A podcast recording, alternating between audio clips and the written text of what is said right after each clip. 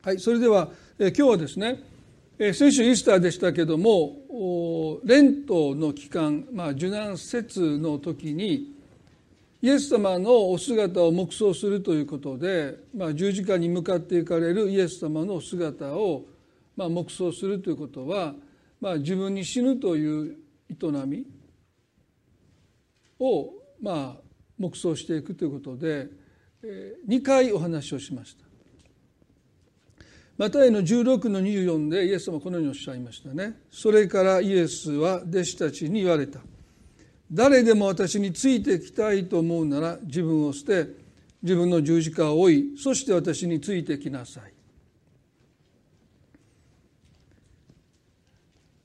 イエス様についていくその足跡に従っていくという生き方はこの2つのことが条件としてここで挙げられました。一つは自分を捨てるということ。もう一つは自分の十字架を追うということ。でもし私たちが人生に迷ってどのように生きればいいのか。そのことを私たちが時に悩む時にこの2つのことをもう一度チェックしないといけないですね。自分を捨てるということをしてるだろうか。そして自分の十字架を追ってるだろうか。でこの2つが切り離されてしまうとおかしくなっちゃうんですね。すなわち自分を捨てることが目的化していくとそれは禁欲主義ですからキリスト教とはもう似ても似つかない異なった思想になってきますね。ですから自分を捨てることを決して私たちは目的化してはならないです。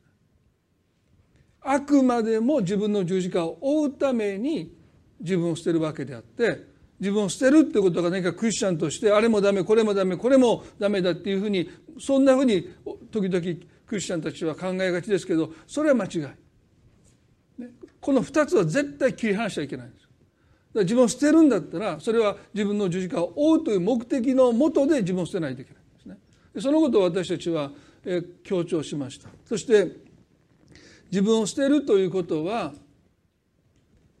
これも大きな誤解がありますよね。自分らしさを捨てることではありません。だか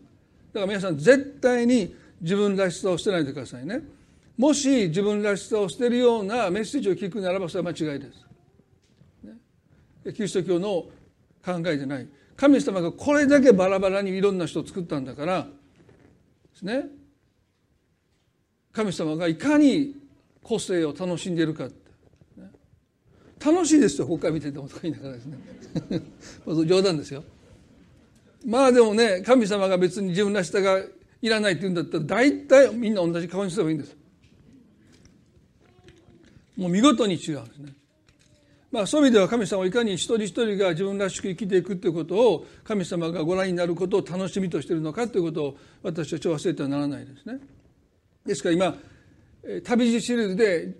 本当の自分というか真の自己になる旅路というのを書いてるんですけどもまさに私たちキリスト教会があまり大切にしてこなかった側面ですよね。まあ、僕は多分子供の頃は教会に行ってて自分らしさを捨てるっていうそんなメッセージを多分結構聞いてきたかなっていうそんなふうに自分で思いますね。えー、この2回のメッセージで1回目はこの自分を捨てるということは自分自身から自由になるということだと言いました。2回のメッセージでまず第1回目は自分を喜ばせることから自由になるあるいは自分を幸せにしなければならないという責務を下ろしていくということです。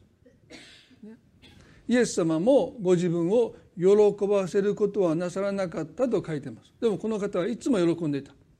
まあここに一つの秘訣がありますよね。ですから私たちは自分を幸せにしなければならないという、まあ、その思いを下ろさないといけないですね。それは非常に重い重荷ですからそれを背負ってしまうともう人のために生きる、まあ、自分の十字架とは隣人を愛するということですから、まあ、その十字架を追う余力はもう残っていない、ね、まだ私は幸せじゃないから。まず自分が幸せになってからなんて言ってると、まあ、死ぬまで自分の十字架を追うことはできないと思いますね。ですから自分を大切にはしないといけない。神様に預かった命ですから。でも自分を喜ばせる自分の機嫌を取る自分を幸せにするということと自分を大切にすることは全く違う。そのこともよく考えていただきたいと思いますけれども。2つ目は自分を重んじるという重荷を下ろしていくこと、自尊心と自分を重んじることは別物ですよね。自尊心というのは自分で自分を尊ぶことですけど自分を重んじることは人によって自分が尊ばれることを求めていくということですよね。でそれは重荷です、それを背負ってしまうとまあ、自分の十字架を追うこともできなくなってくるですね。ですからこの2つお話をして、まあ、今日は、まあ、イースターが終わったんですけど自分を捨てることをもう少し学んでいきたいなと思います。今日は3回目自分自身から自由になるとは自分の人生をコントロールすることから自由になることです。人生を自分の思い通りに生きようとする重荷を下ろすということです。でこれがかなり重いですね。でこれを背負ってしまうともう自分の十字架は追えないと思います。なぜかというと十字架とはある意味での制約ですよね。ですから自分自身の人生を自分の思い通り生きようとするならば十字架を自分の十字架を遠ざかってきます。イエス様はここであごめんなさい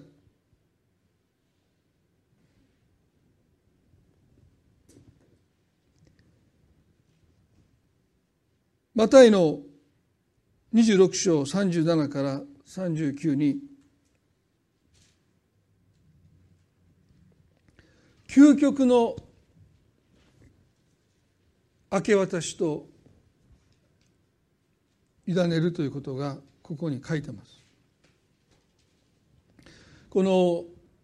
自分の十字架というこの十字架はね犠牲的な愛のシンボルでありかつ完全な従順のシンボルでもあります。ですから自分の使命に生きようとするすなわち隣人を愛していくというこの十字架を追う時に私たちに求められるのは従順ということですね。イエス様が背負われたあの十字架は犠牲的な愛と同時に完全な従順のシンボルでもあるということですね。ですから自分の十字架を追うためにはこの従順であるということを私たちは正しく理解しないといけない。このマタイの26章はゲッセマネの園で十字架の前夜にイエス様が祈られたあの有名なゲッセマネの園での祈りが記されています。でこれはもうある意味で究極の明け渡しと究極の委ねるということをここでイエス様はなさったわけですけどもまず30でねこのように祈られました。イエスは少し進んでいってひれ伏して祈って言われた。我が父をできますならばこの杯を私から遠ざけてあ過ぎ去らせてください。しかし私の願うようにではなくあなたの御心のようになさってくださいとおっしゃった。我が父をできますならばこの杯を私から過ぎ去らせてくださいというのでこれはイエス様が私たちの罪のために償いの代価として命を捨てることをここで拒まれたわけではないんです。この杯すなわち私たちの身代わりとなって神の御子が罪とされて父なる神から断絶されて断罪されて見捨てられるというこの十字架の死以外の方法でもし私が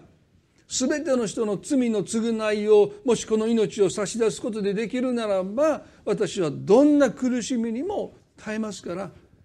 できますならばこの十字架の死という方法以外の方法でどんな苦しみにも私は耐えますから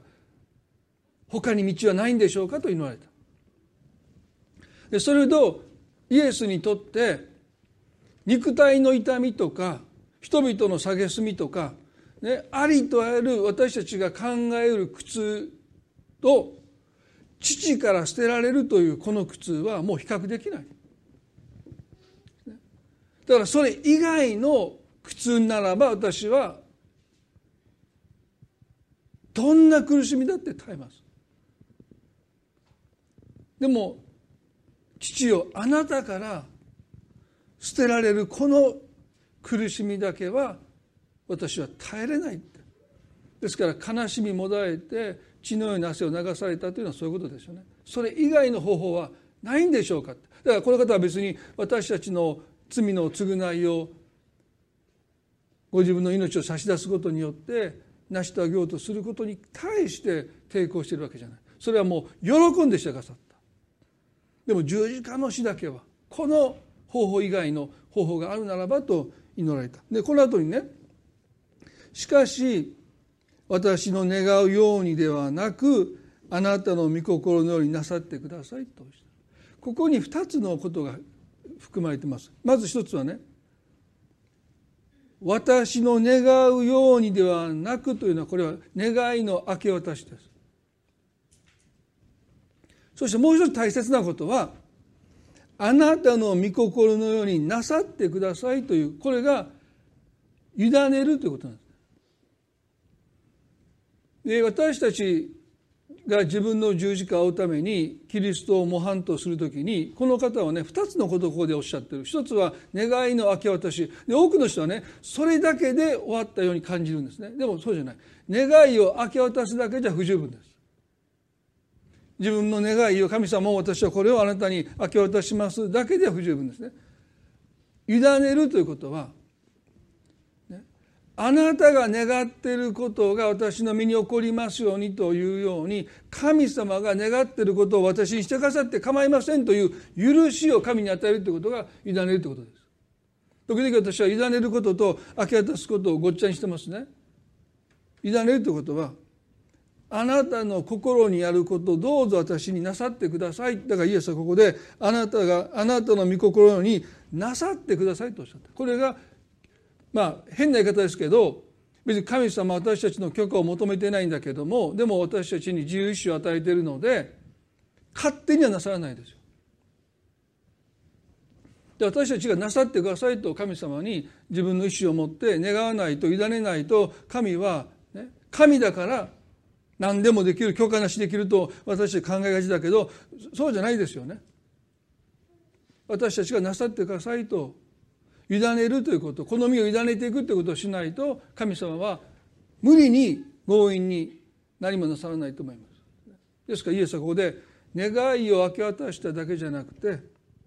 ご自分の身をお委ねになって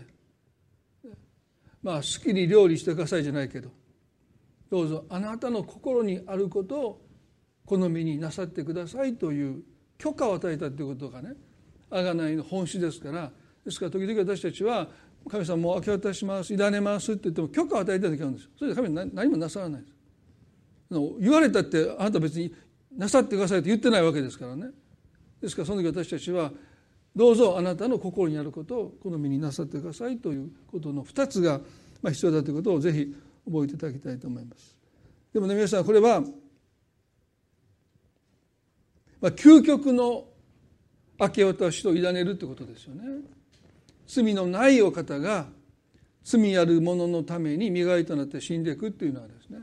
まあ究極の十字架ですよね。で私たちはそんな大きな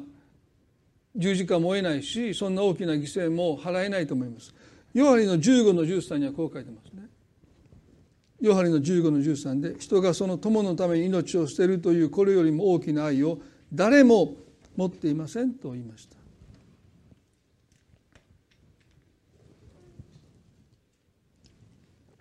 自分の十字架隣人を愛することの究極は隣人のために自分の命を与えるということです。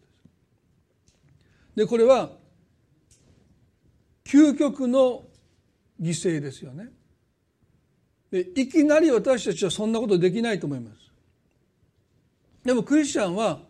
まあ、この地上でそういう使命が与えているかどうか分かりませんが少なくてもキリストを模範として生きていくということにおいてこの究極の愛を目指して生きていくことが求められている。でそのためには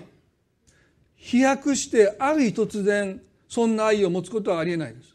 愛は支払った犠牲の積み重ねですからもし私たちが究極の愛を持ちたいと願うならばコツコツと積み上げていかないとそんな愛を持てないわけですよね。ですから言い換えれば小さな死というものを経験していくということですね。私の願いではなく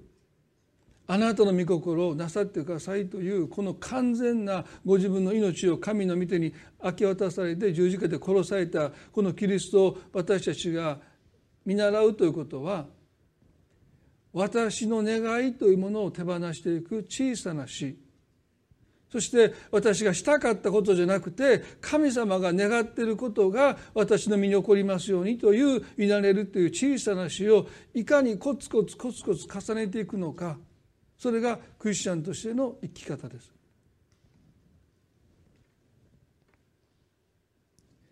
主の祈りを私たちは学びましたよね。あのマタイの6の10で「御国が来ますように御心が天で行われるように地でも行われますように」という祈りに生きるということは私の願いではなくあなたの願いがなりますようにという祈りに生きていくということは小さな死を積み重ねていくという生き方なんですよね。皆さんにもこの死の祈りの中でお話をしましたけど、まあ、基本私たちが祈るということは願いを神様に聞いていただいて願いが叶えられることをまあ動機として祈るわけですよね。でまあ日本中で神社仏閣に行く方たちがまあお寺に行ったり神社に行ってお願いお願いをするわけですけれども、まあ、おそらく全ての人はね私の願いを叶えてくださいって言ってお願いするわけですよね。であの時も言いましたけど多分祈ってる神様に向かってあなたの願いが叶いますようにって祈ってる人は多分いないと思いますね。そんな立派な人も多分いないと思う全員間違いなく私の願いを叶えてくださいって祈ってるんだって、ね、お寺に行ってどうぞ神社仏閣に行って、まあ、神様の祀られてる神様のあなたの御心がなりますようにって言ってお賽銭に行ってる人多分いないですよ。クリスチャンだけですよそんなやってるの。教会に来てね御心がなりますように。まあだから僕たちが言ってることは非常にまあ世の中の考えからすると革命的ですね。教会に行って献金して自分の願いじゃなくて御心がなりますようにってあんたら何しに行ってんの教会にって。だから私たちなんとかもうマインドコントロールされてるような感じがしますけどね世の中の人から見るとこれはもう異常な世界自分の願いじゃなくて神様あなたの御心がなりますように。自分の十字架を自分を捨て自分の十字架を追って私についてきなさい。すごい世界ですよ。それをしらっと喋ってるから皆さんも普通に聞いてるけどね。一歩外に出ればですね。何のためにっていうね。まあそれはねキリストの生き方がいまだ多くの人に受け入れがたいのはそういうことなんでしょうね。自分のために生きる。自分の夢を叶えていく、自分を実現していく。それが幸せだと思ってる人にとってはね。これは全く理解できない。でも聖書の教えってほとんどがパラドックスなんですね。一見不幸せに見えるけど実はそれこそが本当の幸せだっていうのが聖書のメッセージですよね。でそれに目が開かれないとイエスがおっしゃったことはもうことごとく理解できないんですよね。でここで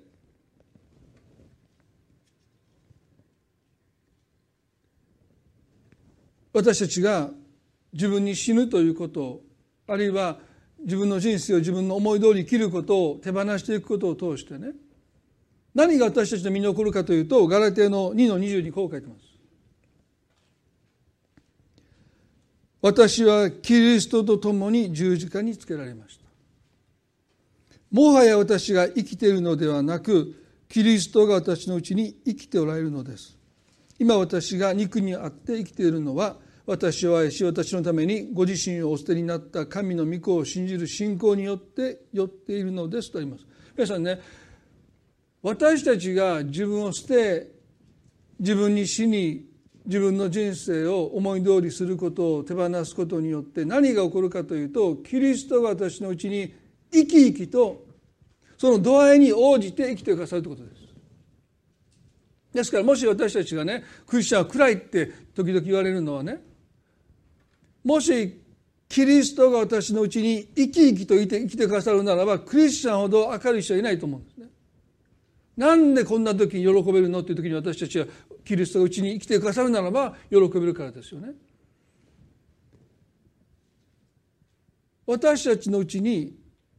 キリストが生きてくださるそのためには私たちは死なないといけないんですよ。私も生きキリストも生きるということは都合のいい話なんですね。私がしたいこともしてイエス様もしたいことをするそんなことはありえないんです。私が死なないとこの方は生きてくださらない。皆さんそのことを私たちはねもっと経験したいですよ。皆さんのうちにキリストがますます生き生きと生きてくださるということがいかに私が自分に死んでるかということのバロメーターです。ですからもし皆さんの中にイエス様が生き生きと生きておられないならば皆さんが生き生きと生きておられるということです。まあ悪いことじゃないですけどね。まあそういうことなんです。ですから私の願いは別に僕が生き生きと生きなくてもイエス様が僕の中で生き生きと生きていただきたいなそう心から願いますね。で一つは皆さんねそのためにはこの自分自身をコントロールするということを私たちは手放さないといけないと言いましたけど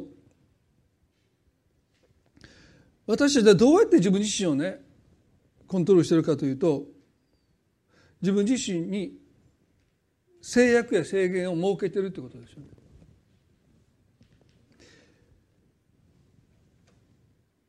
時々ね神様に従うっていうことが束縛だって感じる人がいるんですよね。そしてね悪魔が植え付けたイメージは神様は束縛の神だというイメージですね。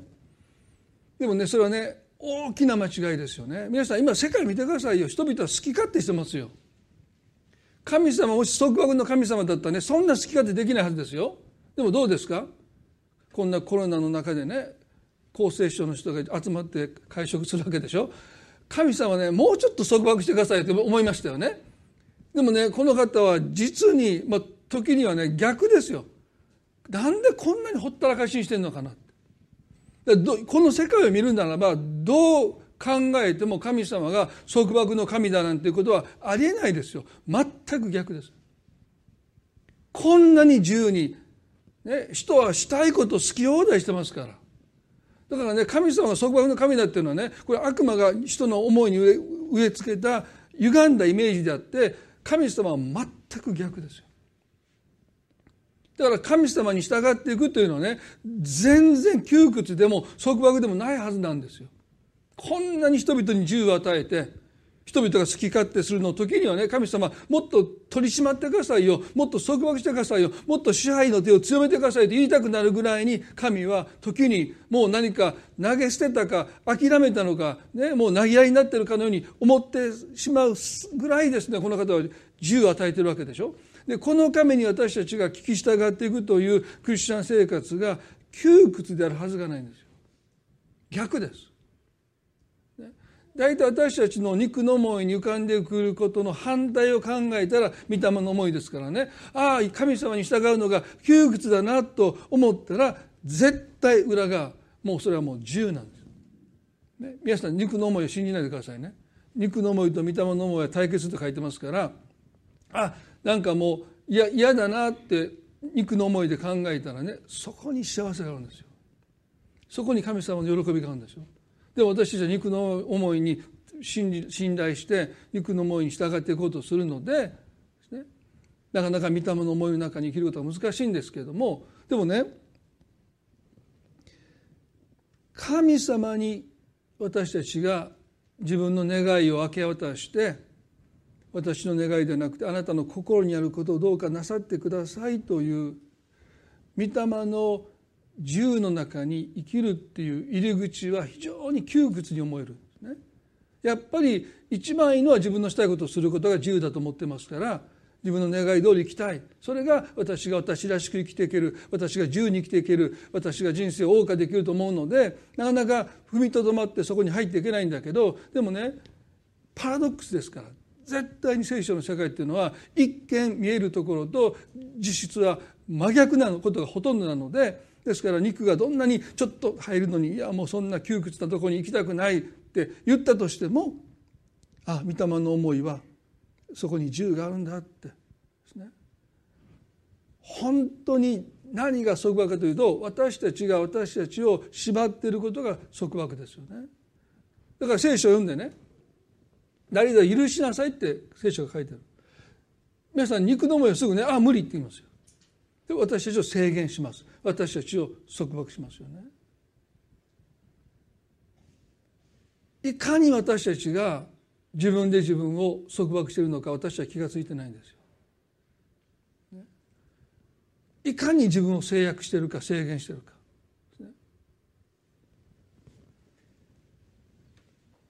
ある人を許そうとも決心します。そしてその人の前に行ったら腹が立ってきて許せないああ無理ですやっぱりっていうこと皆さん経験済みでしょ？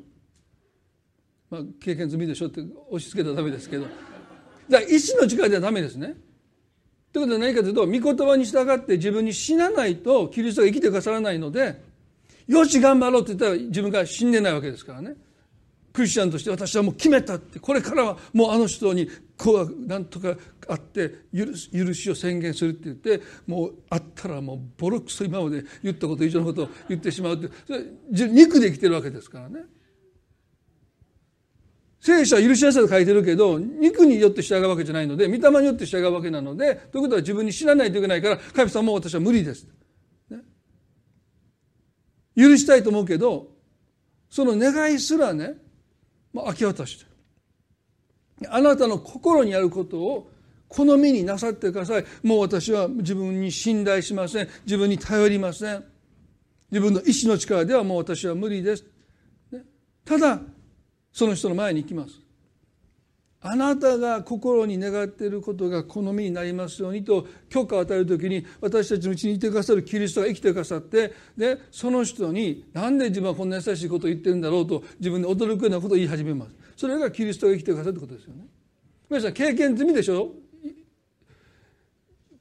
用意した言葉じゃないんですよ、言いたくないことを言い始めるんです。変な世界ですけどね。あれってなんで俺こんなに優しくで偽善だと感じるんですね。それは偽善じゃないんですよ。あなたのうちにいてくださるキリストが生きてくださるので私たちの心にないことを自分が話し始めて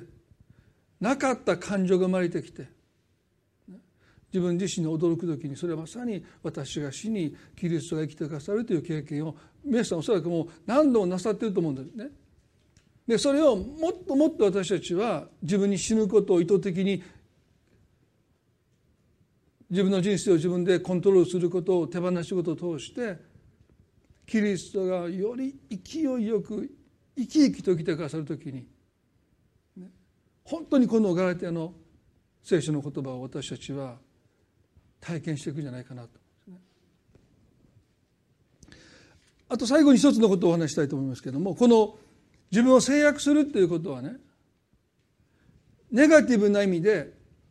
自分をコントロールしてるわけですよね。でポジティブな意味で自分をコントロールするっていうのをね自制と言います。でこれも気をつけないといけない。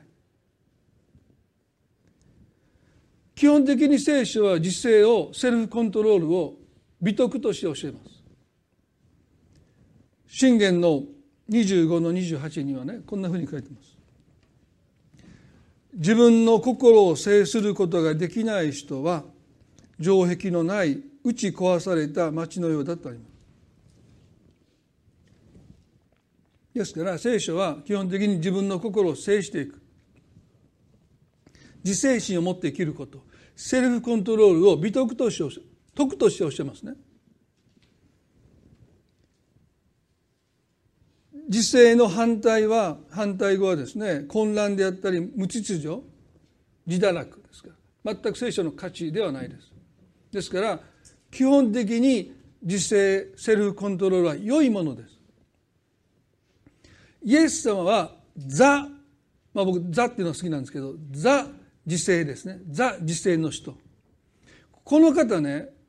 一回も怒ったことないですよ。そのアウト・オブ・コントロールでは。ご自分を制御できなくなって怒ったことが一回もないですよ。私も8年間怒ってないですけどね。まあ今それ更新記録更新中なんですね。でもイエス様はね一度だってご自分を制御できなくなって怒りにとらわれて人を攻撃したり人を責めたりしたことが一度もないわけでしょ。だからこの方の右に出る人はいないんですよね。でしょ。でもイエスを憎んでイエスを敵対してやがてイエスを十字架にかけた宗教家たちも基本的には自制を身につけてましたね。非常に規律正しい生き方をしていた。ですから一見キリストも自制を持って生きておられるんですね。ご自分を制しておられた。律しておられた。でも宗教家たちもかなり厳しく自分たちを律していたのでまあ今もし私たちが彼らの生活を見るならばおそらくねついていけないと思うんですよ。もう事細かい立法によって自分を律してるわけですからね。安息日だって歩く歩幅というか、ね、が決まってるわけでしょ。だから前も言いましたけど調子乗って行ってしまって帰ってくる時にあと3歩足らなかったら家の玄関の前でもう行けないんですから。ね、でもあと一歩しかないのに2メーターあったらどうするんですかもう。安息日がもう今始まりそうでね。もう安息日の中終わるまでそこから動けない。まあそういうことを本当にしたかどうか分からないんだけどでもある意味で徹底して自分を律した。ね、でもその中身が全く違うわけです。で私たちはね自分をコントロールすることを手放していくときに肉による自制を手放すということも含まれている。御霊による自制はガラテの御書に書いてますね御霊による自制を求めていくべきであって肉における自制それは時に時にはですよ。ほとんどいいんですけどほとんどはいいんですけど。規則正しく律して、ね、生きていくということは聖書は美徳として教えるんだけども時にそれが神に従うことの妨げになっていくということあの WTP のラジオでこのこの、えーと、7日の日の一つ前の時にね私こんな話をしたんですけどその20年ぐらい前に命の言葉書のセミナーに出て講師はカンバーランド講座協会という、まあえー、今でもある今の先生もよく知ってますけど生島先生っていうねもう今おじいちゃんですけどその先生のセミナーに出たんですね。で600人ぐらいの教会でそしてまあ多分その時私は教会成長にすごく重荷があっていかに教会を成長させるのかということにまあ関心があってアメリカでも勉強したし日本でも学んでたのであ600人の教会の牧師のもとに行けばどうやって教会が成長するのかという秘訣が学べるんじゃないかと思って多分行ったと思うんですねあんま動機覚えてませんけど多分そうだと思いますね。そしてまあ講義が始まったらね20分間黙想するんです最初。60分の講義のお金払ってて20分間黙想ですからね。僕も非常に葛藤しましたよ。この20分間これはずるい。ね3分の1割引いてもらう。そんなこと考えてたぐらいですからね。その黙想の大切さも分かんないからね。なんでこんなじーっと。軽井沢まで行ってです軽井沢まで行って20分黙想ですからね。ずっと。もうイライライライラしてきてね。もうこれ後から文句言ったのかぐらいですよね。でもう目想終わって話話してくださるのも全然教会聖書と関係ない。話ばっかりしちゃうんですね。もう結構ねもう何のためにこんなところに来たのかなと思ってて。である一言おっしゃった、ね、ある教会の方が「先生私祈れないんです」って相談に来た。すると生島先生がね「大丈夫です」私が祈ってるから。僕衝撃受けました多分そこにおられた方々は別に衝撃受けなくてスッとねその言葉を流されたか分かんないんだけどええー、と思いましたね。多分ですけどその時の私はこう言ったと思います。優しく。短くてもいいからやっぱり祈りましょう。神様だけでもいいから祈りましょうって多分アドバイスした自分がいたと思うんですね。だから多分衝撃受けたんですよ。祈らなくていいですよ。私が祈ってるからそれはないやろって。僕ちっちゃい頃からね信仰とは自己責任だとおっしゃられましたから。あなたが信じないと。あなたが祈らないとってそうおっしゃられてきたと思うんです。だから祈れないって何甘いたこと言ってんだと思いながらまあ牧師ですからね。姉妹。兄弟。ああ神様と言うだけでもいいから。やっぱり祈りましょうって多分言ったと思うんですよね。だからこの先生の言葉が僕はどうしても受け入れられなかった。そんなルール違反やろって。そんなことをしたらどうどうなんやろって。やっぱりその人はやっぱり自分で言わないといけないと多分思ったんでしょう。でそのセミナーの内容僕何にも覚えてないんですけどそれだけ覚えてた、ね、でそれは私の心が動かされたからです。激しく。皆さんね神様が私たちを作り変えようとするときにいつも私たちの心を揺り動かしますよね。で何が揺り動いてるかというと古い価値観ですよね。成功体験ですよね。今までこれでやってきたからこれからもこれで大丈夫だとかですね今までの生きてきた価値観が揺さぶられるということは神様が新しいブドウ酒を古い皮袋に入れる時に起こることですね。でそれは非常に不安定なんです。でほとんどの人はそういうのが嫌なので心の安定を取り戻すためにその新しい価値観今まで自分が考えたこともないいや心のどこかで蔑んできた心のどこかで否定してきたその価値観を否むんです。そんなはずない。ってやっぱり短くてもいいから自分で祈らないといけない。そんな牧師が祈ってくれてるからあ私はもう大丈夫だなんてそんなこと思うのはよくないってそう思って多分その言葉を生島先生の言葉を心の外に出すこともできた。でもおそらく私がこの霊性の道に入っていく一つのきっかけは、まあ、その言葉を外に出さないでかなり長い間心が不安定になって今まで自分が小さい頃から教会に通って聞いてきた聖書の教え価値観ですねそういったものと違う全く違うものに心が動揺しているのをしばらくもう私は受け入れていったんですよね。でそれでおそらく今の自分がある意味で導かれたんじゃないかなもしあの時何を言ってるんだ先生ってそんなことおかしいやっぱり自分で言わないといけないんだピリオドにしてたら多分今の自分はいないと思うんですね。本当に神様ってそれでいいのかな祈れないっていう人に対していや牧師があるいはみんな周りの人が祈ってたらそれでいいよってあなた祈りとして聞いてあげるよってそうやって祈りに聞いてくださってことを成してくださるお方なのかなってそれは僕が今描いてきた神様とは違う神様ですよね。本当にそんな神様なんだろうかって心動かされていくうちに私の中に新しい皮袋が作られてきてその先生の言葉が全く違和感なくおそらく心の中に入っていったんじゃないかな。だからもしあれからまあ20年経ってね教会の方がお家に相談に来て「先生祈れないんです」って言ったら私絶対こう言いますよ「ちょっとでもいいから祈りましょう」まあ冗談ですね。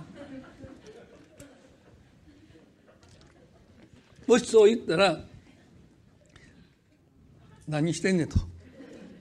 ね、でもね皆さんねイエス様の言葉の中で当時の人々たちが最も激しく心を揺さぶられたのはマタイの5章の4344ですね。自分の隣人を愛し自分の敵を憎めと言われたのをあなた方は聞いています。あなた方は聞いていますというのはね伝承として先祖代々親から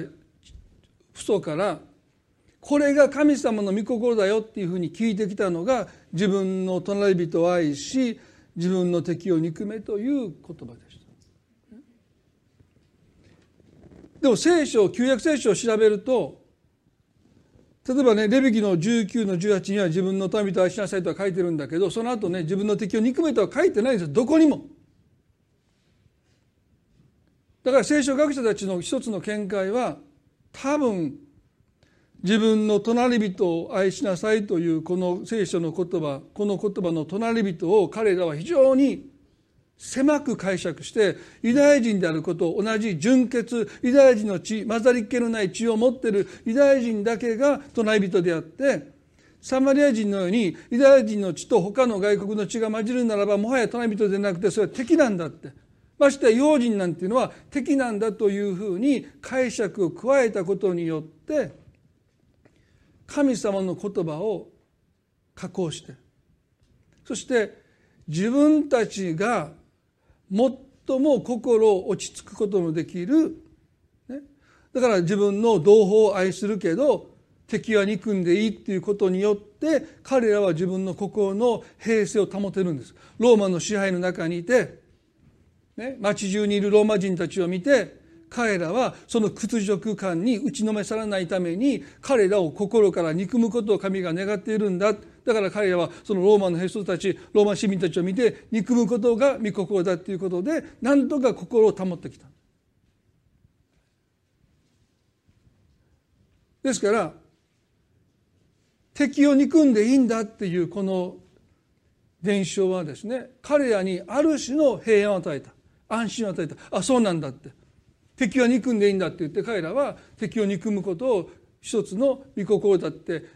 言い聞かせて生きてきた。でもイエスはねこうおっしゃった。自分の隣人を愛し自分の敵を憎めと言われたのをあなた方は聞いています。しかし私はあなた方に言います。自分の敵を愛し迫害する者のために祈りなさいとおっしゃった。この言葉を聞いた時に彼らの心に激しい動揺が起こりました。自らを保ってきた要はこのローマの支配の屈辱の中で敵を憎むことで何とか自分を保ててきたコントロールしてきた律してきたその敵を憎むということがイエスはねそうじゃなくて敵を愛し迫害する者のために祈りなさいと言われた時に彼らの心の平安は崩れていくんです。激しく動揺して。で皆さん彼らがこの言葉を聞いた時の動揺をですね私たちは想像してみるべきですよね。なんとか自分を保ってきたものが崩れていくんです、敵を憎むことで惨めさから自分を守ってきたのにその敵のために敵を愛して祈れって言われた時にもう彼らはですね心の平安を自らを保つことができなくなってもう動揺し始めたんですね。皆さんね彼らはその動揺を収めるためにコントロールするためにそのきっかけを作ったキリストを殺そうとこの時から考え始めている。ここにね自分の心を保とうとするために神の御子イエスを十字架で殺すというまさにアウト・オブ・コントロールですよ。制御不能に陥っていくってことです。これがね聖書が教えるところのセルフコントロールの罠なんですね。神様が私たちに何かなさろうとするときに私たちは基本的にあの新しいブドウ酒が古い皮袋に注がれる時に私たち自身は引き裂かれていくんですね。古い皮袋は膨張するそのブドウ酒によって引き伸ばされてやがて引き裂かれていく。だから絶えず必要なことは私たちの中に新しいブドウ酒が絶えず作られていくっていうことですよね。で新しいブドウ酒の特徴は新しいっていうこともそうだけど新しいブドウ酒が発酵していく時に引き裂かれても破れないフレキシビリティです柔軟性ですよね。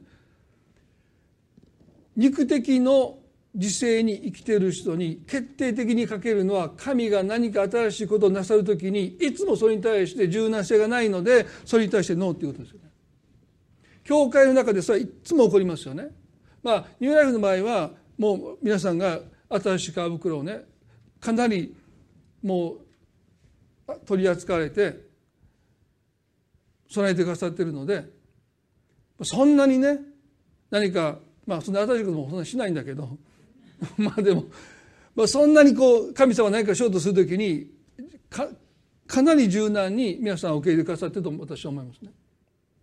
でもある教会に行くとまあ教会の悪口言うわけじゃないんですけどいろんな牧師と話をして相談を受ける時にですねもうすごい教会ありますよね。まあこれ以上言ったらダメですけど。まあでも奥さんが働くのもダメな教会でしょ。牧師の牧師夫人が。僕なんか結婚した時言いましたよ。徹底的に可能な限りもう長時間働いてみたいなね。もうもう教会のことはもうちょっと横に置いてもいいからもう給料も安いしもう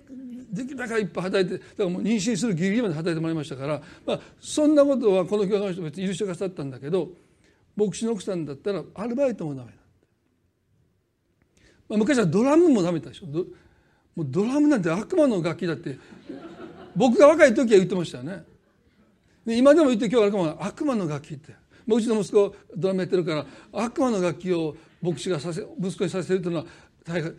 でもねそんなこと言い始めたらね神様が新しいブドウ酒を注ごうとした時に、ね、私たちはこうやってやってきました。この教会ではずっとこうやってきました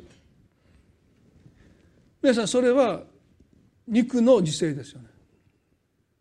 御霊の自制はそこにいつも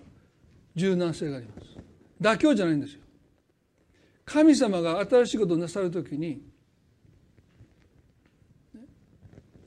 私たちは必ず動揺します。そしてこれでいいのかなって。私たちが不安定になります。で私たちが不安定になることを受け入れていかなければ私たちは変わらないです。もし私たちがますますキリストに似るものに変えられたいと願うならば私たちが説教を聞いて時に心を揺さぶられて動揺する時にあこれでいいんだって。そういう不安定な自分おののいている自分。落ち着きを失っていく自分。まさにその中で私たちはかたくなな心が時ほぐされて神様の新しいブドウ酒を受け入れるための新しい皮袋が私たちの中に作られているんだということをねもし理解できるならば心地いい感情じゃないですよ。心地悪いですよ。不安定になるんだから。でもその時にこそあなたの中に私たちの中に新しい皮袋が作られてるんだって。そしてそれが作られてくるとかつて皆さんの心を動揺したその言葉聖書の言葉がもはやとても自然に何の葛藤も抵抗もなく「アーメン」と心に受け入れることができた時に私たちは神様私の心に新しいぶどう皮袋を作ってくださった。それは絶えず神様が私たちの中に成してくださる働きですから。一回作ってくださればそれで終わりではないんですね。絶えず。でそれは私たちが自分の人生を自分で思い通りコントロールすることを手放していく時に不安定になります、ね、でもそれこそが私たちが作り変えられていく神の御手の中にあるんだって、御霊の自由の中にいる時に私たちはね。今まで経験してきた安定というものを犠牲手放していかないといけない、でもそれこそが私たちがキリストについていく時に支払っていかなければならない一つの犠牲なんじゃないかな。一言祈りたいと思います。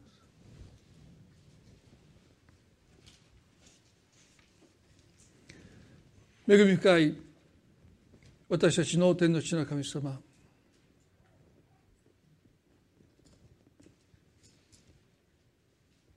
自分を捨て自分の十字架を追い私についてきなさいとおっしゃった。どうか私たちはそれが窮屈な道だと大きな勘違いをしています。神様私たち自身が私たちを窮屈にさせていることにどうか気がつかせてください。神に従うことは解放の道です。私たちいかに自分自身を制限しているでしょうか。ああそんなこと私にはできない。無理ですと。どれだけ私たちは自分を抑圧しているでしょうか。そのことに私たちの目を開いてください。また私たちの肉の自制があなたが私たちの中に新しいことをなさろうとするときにいかにそれが抵抗勢力になっているのか目を開いてください。私たちの中にある肉の自制はある意味で良い面もたくさんありますが究極的には神様を退けてきます。ユダヤ人の宗教たちは敵を愛せとおっしゃったキリストの言葉に動揺しこの方を十字架につけていきます。神様明け渡すことと委ねることの大切さをどうか私たちに教えてください。そして一人一人がキリストについていくこの歩みをますますしっかりと深めていくことができますように。今日こうして聖書から私たちに教えてくださったこのことを心に留め今心を動かされている方がいるかもしれない。どうぞしよう。さらに心を動かして揺さぶって新しい皮袋を備えてくださるように祈ります。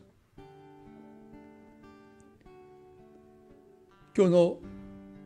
この礼拝を感謝いたします。どうか一人一人の上にまたそのご家族の上に等しく神様あなたの祝福を祈ります。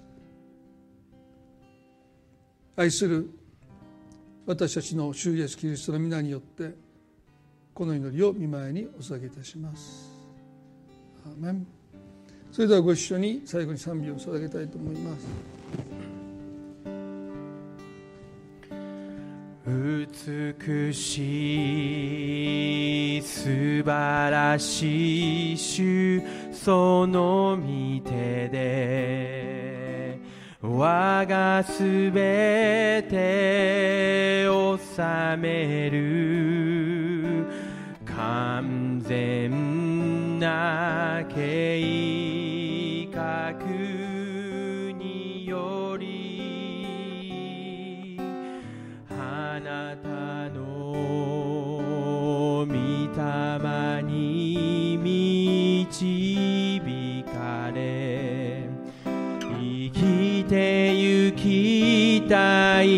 いスイエスの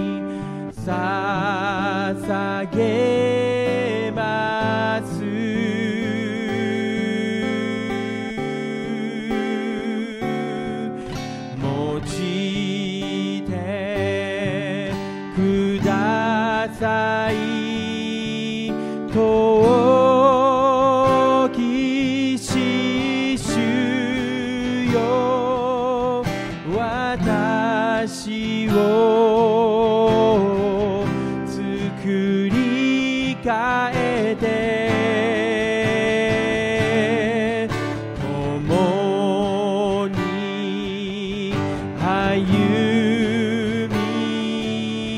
導いてください。作りし主イエスよ。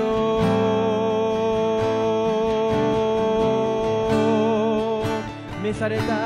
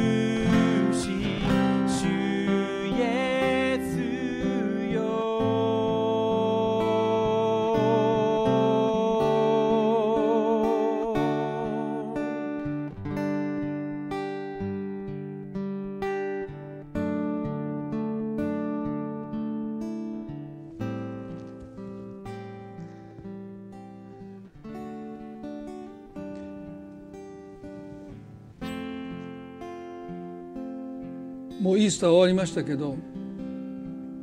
私たちのこのキリストの見姿についていく。十字架への道はこれからも続いていきますね。どうか願いを明け渡すことと皆さんの身を存在を神に委ねるという小さな死を重ねていきたい。その積み重ねしかキリストについていくことはできないということをですね心に留めてもしあなたがまだ明け渡すことをためらって握りしめているものがあるならばその手を開いていただきたい。